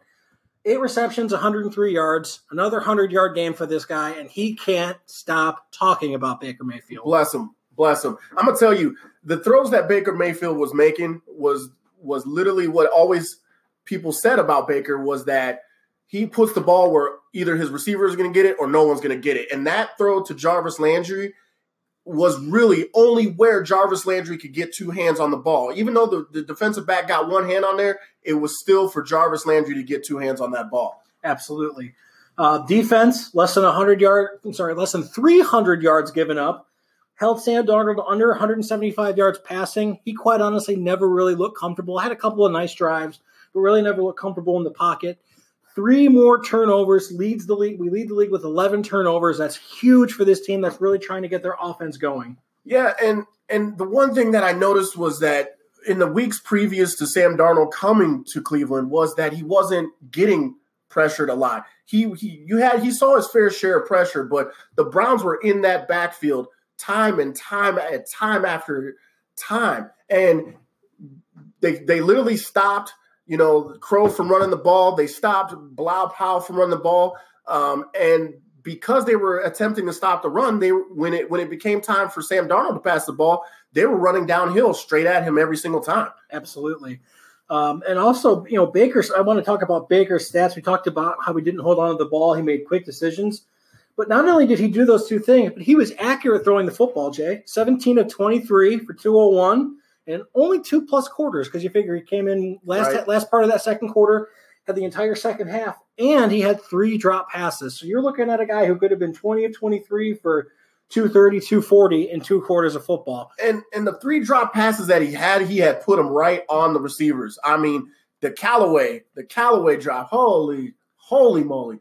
That was a beautiful throw. The separation that Callaway got, which is great, and then right there to drop it down an elevator shaft into Callaway's arms was was just it showed me that this guy is way beyond the rookie status at this point in his career. And you know, speaking of Callaway, man, he had one rob. Tyrod Taylor just couldn't get that ball downfield. He was wide blank open. And that's and and that that right there, those two throws. You take Callaway right there, who has amazing separation uh, abilities, and you put Tyrod back there. He misses Callaway completely. You put Baker back there. He puts it right on him, and that right there shows – it was enough evidence for me when Hue Jackson came out and said we're going to wait till Monday. I said all you need to do is look at the tape at that between the two Callaway throws. That's all you need to know right there. The fact that he said he needed to look at the tape, I thought was kind of ridiculous because you'd have to think a head coach of an NFL team, you've got the stats sitting in front of you. Right. I'm at home on my couch. I'm looking at the stats before I go outside and do my epic Stone Cold impression, which we'll talk about more in a minute. But I see 414 for 19 yards and just couldn't make a throw couldn't decide if he wanted to throw or run or hold or what he was doing to a kid who comes in and throws for 200 yards in two quarters and you tell me you got to look at the tape somebody i also read somebody should have said you know john dorsey should have walked in right after that press conference and said buddy boy you ain't got to look at nothing you're fired or this kid's playing yeah and you know what i'll, I'll play the devil's advocate i'll say why Hue jackson probably said that is because he probably wanted to respect tyrod taylor pull him in the room and say sir, it is what it is. Right. You you know what happened. You saw what happened out there. This man led us to a victory, and he did it in style. He did it in grace. I, I you know I don't know what more you need to know, but I think John. I mean, uh, Hue Jackson, maybe John Dorsey wanted to pull Tyrod in and just give him that respectable conversation and say. Uh, no matter what, at this point, you will be the backup, and I need you to step up as a veteran and help us mold this kid into our franchise quarterback. I agree 100% there. And I think Tyrod will do that. Also, with Garoppolo going down, he could be trade bait, which I wouldn't be upset with because I'm okay with Drew Stanton also being in our quarterback room uh, as a backup if needed. I mean, if we're going to Drew Stanton, the season's probably over anyway and we're in deep doo doo. Um, so if Tyrod Taylor wants to play and you think it's going to be a better fit, I wouldn't be opposed to getting a draft pick or two for Tyrod Taylor out to San Francisco. And, and, and, so this is where I would have that that Kaepernick debate, and I don't I don't really do the the political debates. I'm not into that stuff because it's like talking to a wall. But if you're going to go after Tyrod Taylor, San Francisco, you got to go after Kaepernick, or you just prove the collusion totally because they're they're the same type of player. I mean, they're average at best at throwing, and they're uh, you know they're they're scramblers. So Kaepernick's taller and he's a better athlete. So yeah, I mean, yeah even though he's to. been there, you, yeah, I would agree. You'd have to take a look. You have to. You have to take a look at Kaepernick. You have to. And if Kaepernick doesn't want to play with San Francisco, that's fine. That's a different story. But if you're going to look at Tyrod, you got to look at Kaepernick. And if you bring Tyrod in, I mean, you're San Francisco. You're asking for a firestorm. Right. So you know, I uh Baker's comments after the game, saluting the Cleveland fans, dilly dilly. Oh man, that was that was spot on. I really enjoyed that. It just shows the kind of kid that he is, the spunk that he has, the energy that he brings to this organization. Also, something that you know they mentioned to him that he was going to be the 30th quarterback to start since 1999, and basically he said, "I don't care. It's 2018. We just won a game. We're not here to just win one game. We're here to build a we're building a franchise. And that earned so much respect for me being a rookie, noting the situation that he's in and everything that we've been through to understand how we feel. The kid is years ahead of himself as far as humbleness, career wise, uh, even on the field. He's making decisions that third and fourth and fifth year guys are still struggling to make, and he's doing it in his first game. Folks, I don't know if you if you had a chance. I know most people, and by the way, uh, let's talk about almost a year ago you guys here in Northeast Ohio had a lot of venom for the kid because he planted the flag at OSU. Sorry to bring that up, Ohio State fans, but it happened. But to me, at that moment, that kid showed me a lot of moxie and a lot of maturity, even though it seemed like a Bush League move to do that. That kid had his team fired up to go into the shoe and and won in the shoe because Ohio State the year previous came in their place and won. So he wasn't going to lose to Ohio State again. And that's what type of man we need here that says, I'm not going to lose. This is exactly why he was pacing on the sideline because we were looking terrible. And Baker Mayfield is about sick of looking terrible. Right. And Baker's a kid, too, that if you look at his track record going back to high school, going back to both colleges that he walked onto and played at, mm-hmm. all he's done is win football games, put up numbers, and play in the clutch. And that's something that we just haven't had since 1999. And it is about time that this city and this franchise and this fan base has hope and something to look forward to. A lot of people always compare Baker Mayfield to Johnny Manziel, and I said that was a lot of shenanigans and I was lazy. That was very lazy to compare them to the two because Baker Mayfield had already shown he was way better than Johnny Manziel ever could wish to be. And I'll tell you why right now. What was the difference?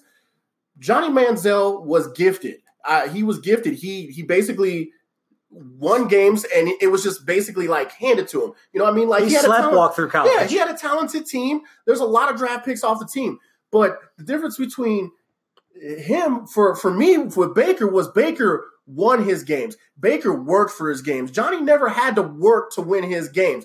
It happened. He won. He was a winner, but it, it felt more like Baker was like, I'm not going to lose. Johnny Manziel was comfortable, was just just playing the game the way he was going to play. Johnny Manziel couldn't read uh, defenses. He barely even knew his own playbook.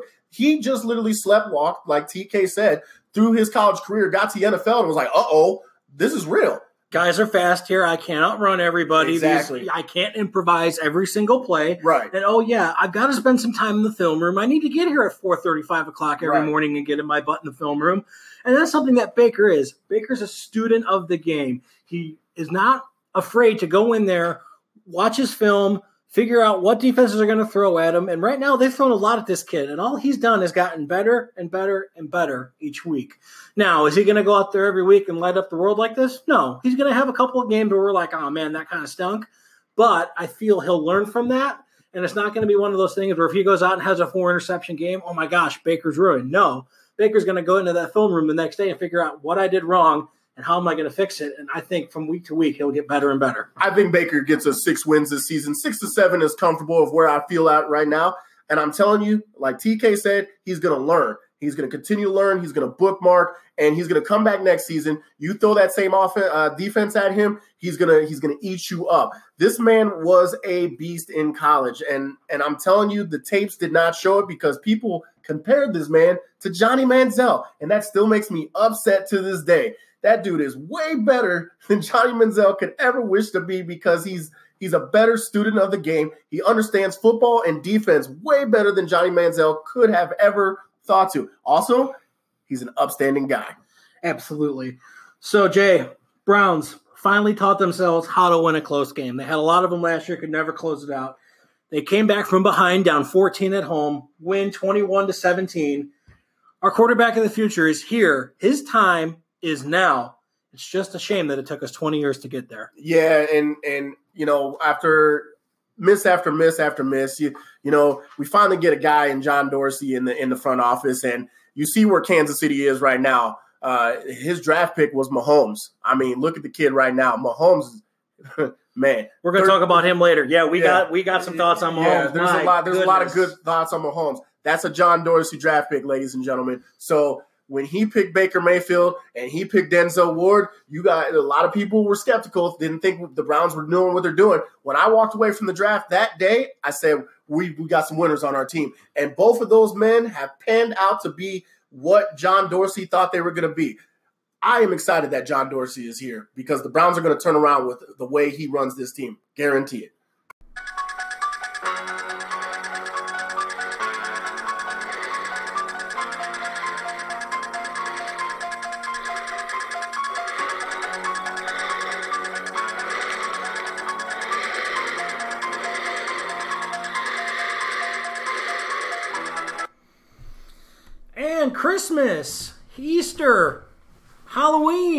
Hanukkah, you name it, has come early for Browns country.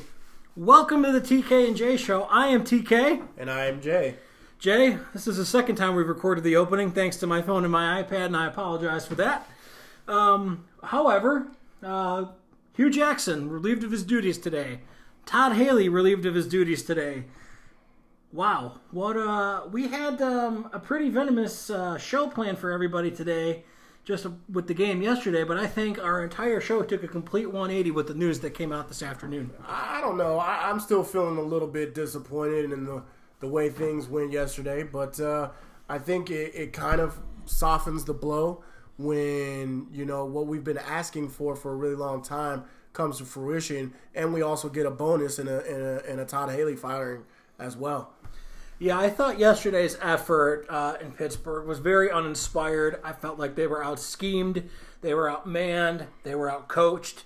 Um, I think when they went up six nothing and scored two field goals instead of two touchdowns, I knew at that point that this team had no chance to win. That they had no interest in winning for this coach.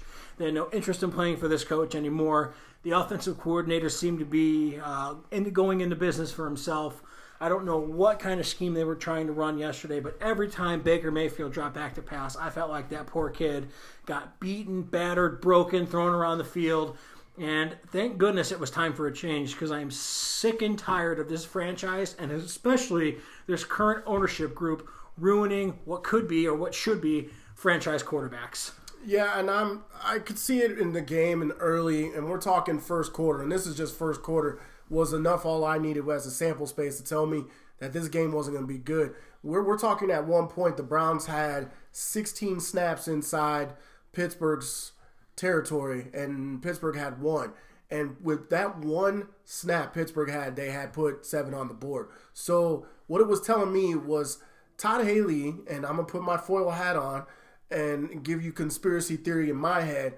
When you say he went into business for himself, I'm saying that Todd Haley was calling terrible plays to sandbag so that he could get Hue fired and possibly get the interim job himself so that he could run the team the way he wanted to. Those two bickering like schoolgirls behind the scenes about whose team it was was absolutely ridiculous. And I'm glad that, you know, Dorsey and Haslam made a point to say this is not supposed to be happening. You're supposed to be on the same page, understand your role, and shut your mouth. And basically got rid of both of them. And basically, one, Hue being terrible, he gets fired, and Haley being a jerk and being petty, he loses his job too. Love it. Well, you know, you said you mentioned Dorsey and Haslam made the decision. I was reading today on Ian Rapoport, uh, following him most of the day, him and Adam Schefter. And as of today, after 3 36 and 1, and what you saw yesterday, Jimmy Haslam still wanted to keep Hue Jackson in Cleveland. It took John Dorsey convincing and begging for this man to be relieved of his duties. And here's a hot take for you right now. As long as that guy and his wife are the owners of this football team, they will never go to or win a Super Bowl because he has no idea what he's doing. He's not willing to step back and let somebody do their job, and he is hot, hot garbage. And the product we've seen since he got here in the last three years is a direct reflection of his leadership. I think the uh, hiring of John Dorsey says to us, though, that we're moving in the right direction. I think if Dorsey comes in and shows that he can put a team together that Haslam doesn't have to put his fingers in the Play-Doh, I think Haslam will step back. And I think today was a first sign of that where Dorsey was basically saying, I need my coach in here. He was not my coach. Hue is not going to be. I should should rephrase that. Hughes is not anybody's coach. I yeah. mean, he's he's terrible. He can come coach your guys' team at the Turkey Bowl. You know, seeing as that you guys never beat us. Yeah, well, this year is going to be different. Um, That's because you're going to be on my team. That's I, why it's going to be already, different. I already spoke to my quarterback and I told him, "You throw three picks, I'm putting my foot where the sun don't shine." and and So he's going to throw four. and he's he started to tell me, which we're I'm okay. I'm gonna have to tell you this. He started to tell me, well, some of those passes came off of people's hands, and I and I stood up and I said, whose hands? Not my hands. yeah, they came off our hands. said- we took it to the they, house. they definitely didn't come off my hands, and he kind of understood that I was getting a little bit passionate about it. But uh, I, I, you know, if Hue was to come coach our team, yeah, he would lose for everybody. It wouldn't matter who he. He could go coach Ohio State right now, and they'd never see the playoffs ever again. Right. And that's the type of guy that Hue was. But at this juncture. John Dorsey really said, "This is not my my my coach. I need you to let me have the reins." And I think today was a sign of that by the conversation that Dorsey and Haslam had. Haslam said, "Okay, I'm going to let you take over. Let's move forward."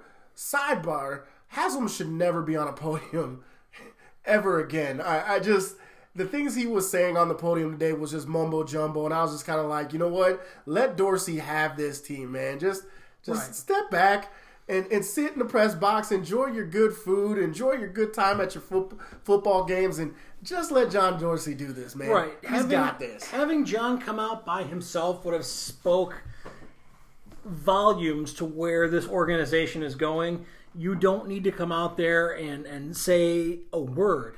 You and Dan Gilbert just need to go as far away from this city as you can and watch from your private suites or your homes, wherever the case might be, and just leave this town alone. Because I'm going to get into Dan Gilbert later. His he's getting on that list, and I have some reasons why. I saw some stats, but we're talking about the Browns now, and I'm not going to get too fired up. You know, Hue, uh, not Hue, Haslam and, and Dan Gilbert are the literal living meme that floats around where Spider Man's pointing at himself Yes. uh, in the cartoon. They are Yep. the exact same guy. And people always tell me, well, we give Dan Gilbert, you know, uh, you know, a pass because he won a championship. And I always rebuttal, you had the best player in the world. Show me what you did with with everything else, man. You had the best player in the world for 11 years and won one time. and he and he left twice. Right. And to me, as much as people want to put it solely on LeBron, I don't care what anybody says, and this is why I made such a passionate, passionate statement for LeBron because I don't think that guy wants to leave his home unless something more was to it. And I think Dan Gilbert is that bottom line that they're out there measuring each other's male parts, and Dan Gilbert's basically too too selfish to basically say, you know what, LeBron, you're the best player in the world, and I feel like you could take our team to the promised land. Dan Gilbert want it's too busy saying my head's too big. I don't care who you are, you gonna listen to me. right. And LeBron James is having none of that. And I feel that's the same way with Jimmy Haslam. He will not step away. But today was was a good sign.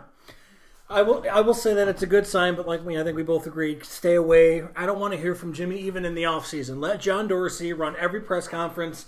Let him say whatever he needs to say. If you need to say anything, run it through your your uh, your uh, human resources department, your PR department. Run it through Dorsey. Run it through Dorsey. You know, if that doesn't sound good to Buddy Boy, then do not say it. Do not release it. I don't want to hear anything you have to say the rest of the year. Um, and speaking of our quarterback, which I'm sick and tired of seeing quarterbacks get ruined, um, I was reading some reports that Baker Mayfield didn't exactly shed any tears when he found out Hue Jackson was going. And seeing as that Todd Haley went into business for himself, calling, I don't understand how many times you can call a run play on first down, call a run play on second down, gain five yards, lose three yards. It's third and eight. Everybody knows you got to throw the ball downfield. And how many times did they throw the ball downfield yesterday? One. One time did he twice. One that got picked off, and at the end of the game when it didn't matter. Those are the only two times I saw the ball go more than 15 yards downfield. And that's because Haley went into business for himself, thought he'd get his coach fired, like you said, and he'd take over. Well, Buddy Boy, Buddy Boy showed you the door today, and you're gone as well. We got to have guys in here that want to make not only, like you said before, this team better, this quarterback better, and utilize everything that we have. We are a good coach away from being a five and three football team, a six and two football team. Instead, I'm two five and one, wondering what the heck happened, why I brought back a coach that went one and thirty one. Finally, somebody had enough sense to say three, 36 and one, and being the 218th out of 219th ranked coach in the NFL history, based on 40 games coached, was finally enough to be shown the door. And let's finally get this right. I think the uh, the Lue, uh, Tyronn Lue firing really set a fire under the Browns franchise. It's when you sit back and you're talking about a man who was in Tyronn Lue, who was 600 winning percentage, goes 0 6, and the Cavs want nothing to do with this. They fire him immediately. That to me, everyone in Cleveland saying, uh, hi, what about Hue? Like, Hue is terrible. He has nothing to fall back on. So he deserves to go. I don't know what happened uh, after the Tampa Bay game. I really don't. Uh, and and I and God bless the kicker from from uh, Tampa Bay for making that 56 yarder because What a bastard. the reason Sorry. and the reason why I say God bless him because if you think about it, we somehow pull that game out. Haslam has enough enough firepower to keep you for another week. We got to deal with this crap for another week, Right. for for however long, you know. So in, in the grand scheme of things, that kick hurt. But now that I think about it, thank you for that because basically what it's what we got out of this was what we exactly wanted was Hue is gone, and I'm and I'm super excited about that. You know. You know that you, you mentioned, you know that kick going bad, um, things only getting worse uh, in Pittsburgh yesterday, and then you have the Kansas City Chiefs coming into Cleveland next week. The best team in the NFL, one of the best teams in the NFL, Second because second best team. You have the Rams, uh, who are eight zero, and I don't think you can walk into that game at home with Hue Jackson leading this team and knowing what's going to happen. I saw it yesterday. I saw exactly what was going to happen next Sunday, yesterday in Pittsburgh. Out coached, outclassed, out schemed, outmanned, out everything. And you're going to have to play a damn near perfect game just to be within a touchdown of 10 points of this team. Hue Jackson would have you down 21, 28 points at the half. They don't make adjustments. He doesn't do clock management well. You got an offensive coordinator who is in business for himself, running on first and second down, only to throw on third down, waiting until the fourth quarter to actually run his playbook. It was time.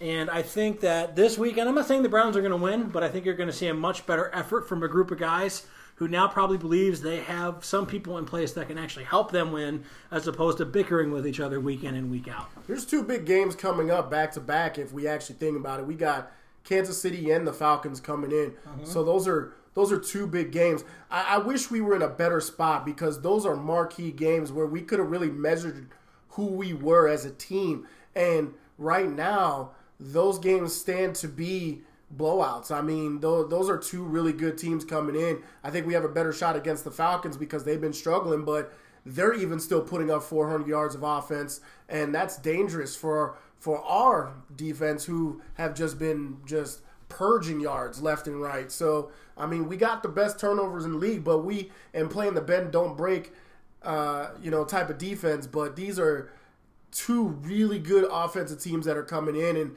they could have literally, if we'd have been playing better, those two games would have been easy sellouts. Easy sellouts. easy sellouts, potentially flex to Sunday Night Football, one or two of those games. Um, and just another glaring, glaring stat, and uh, I got this today off Twitter. Um, your one loss record when winning the turnover margin by at least two turnovers, which the Browns have done that a few times this season since 2016. The NFL is 230 and 25. The Browns are 1 2 and 1. They still can't seem to score off turnovers, and that is a glaring, glaring weakness of a head coach who can't seem to motivate his, his players. The defense has done enough to win games this year, and it's the offense who has let them down, and it's because those two guys couldn't get on the same page. And to me, as a fan and as someone who watches football and maybe one day will get paid to give his opinion, it infuriates me to see that um, because if your defense is getting you turnovers and you can't score points, your team you can't succeed. So you got a guy who couldn't get his players up to, to play after turnovers. Uh, against the uh, Bucks, you had six defensive penalties resulting in a first down. That's discipline. That's on the head coach, the most one of the most penalized teams in football in his tenure, and yet he would preach discipline, discipline.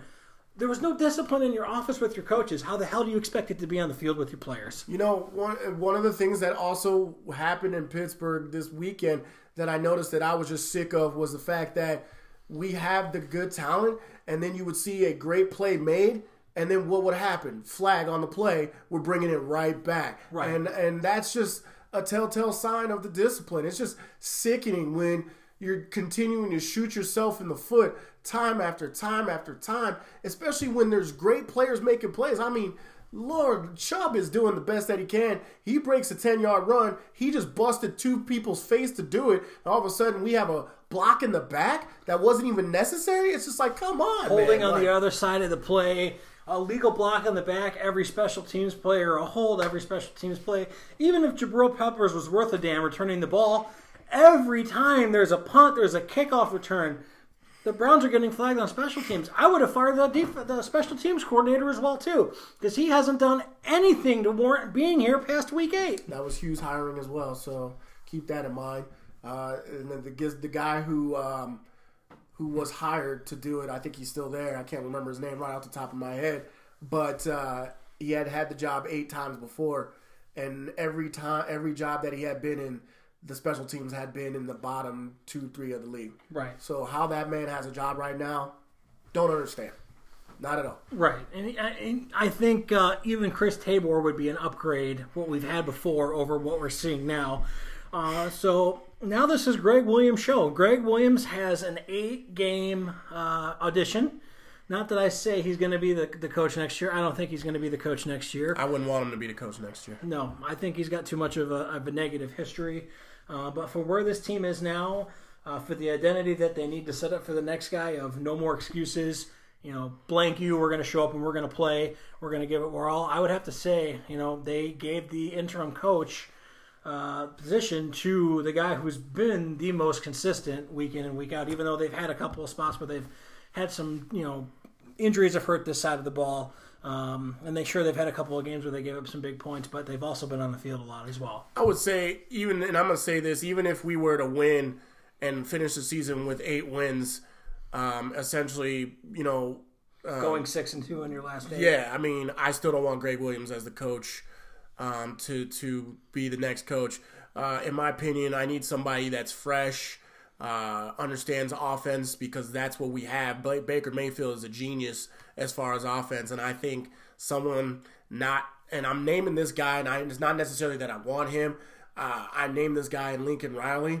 I, I would want a guy like that. So the, the uh, you know someone that like Jared Goff and the Rams. Uh, Sean McVay. Sean McVay, someone like that. Someone not necessarily young, but younger. Someone who understands offense and has an idea that I need explosive offenses, I have explosive plays, and things like that because that's who you have on your team. You have an explosive quarterback. You have an explosive uh, uh, uh, running back in Duke Johnson and a and a and a hammering running back in Nick Chubb. You also have two explosive receivers in Landry and Callaway.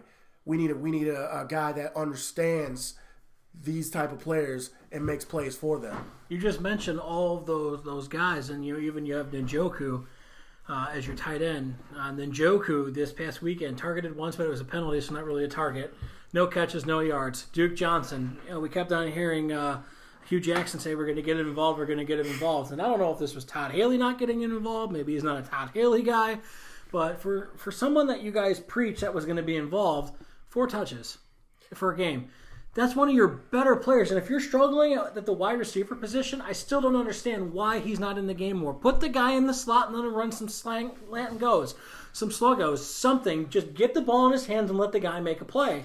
And why they continue to not do this boggles my mind week in and week out. I'm not saying he's got to be your end all be all, but if you're going to throw the ball to Jarvis Landry behind the line of scrimmage and expect him to run for 10 yards every time, he had eight receptions for 35 yards on Sunday.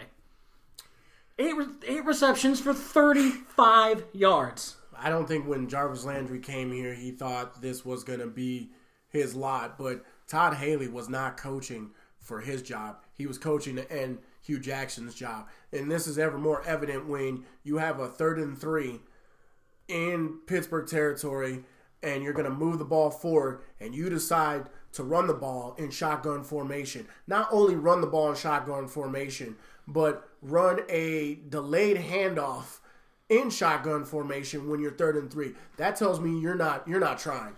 I mean, you and I can sit here and and I'm saying Monday armchair quarterback.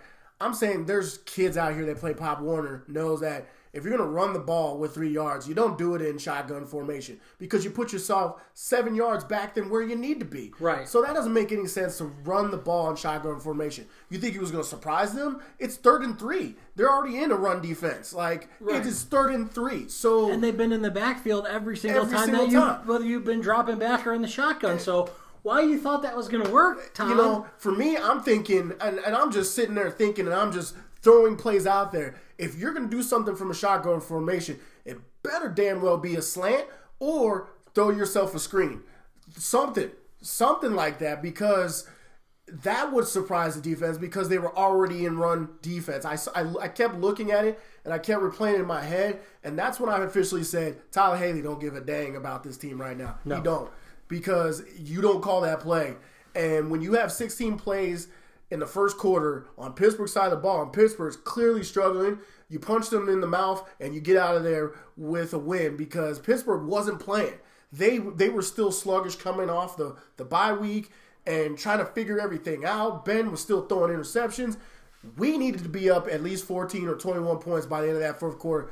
I mean, that first quarter because we deserved that. And Todd Haley cracked the bed and didn't allow us to do that. Right, and if you see that, if your guy's dropping back, that he's getting bum rushed, why not roll him out to the right, or maybe do some bootlegs, do something Not to one screen. man. nothing, not a screen pass, nothing. Not one screen I saw. All right, so we've talked Hue, we've talked Todd. We're still going to talk more Hue. We're going to talk more Todd. We're going to break down yesterday's loss a little bit more. Uh, Ty Lue gets fired. I'd like to touch on that, even though we said we're not going to be uh, too NBA heavy on this show. But since it is local and it was unexpected, I'd like to get into that. Um, talk about the World Series, I, I guess. Whatever. Uh, you watched WWE Evolution last night, so I'd like to kind of see uh, what your thoughts are on that. Um, I have more thoughts on uh, Crown Jewel uh, and my thoughts on WWE after going forward after that. Um, we'll also look at this weekend's game against the Chiefs. I don't know if the Browns have a chance, but we'll we'll break it down. And we've got several additions to the Jackass list, our ever growing list. Uh, looking forward to that. Uh, so we're getting into all that uh, right after this.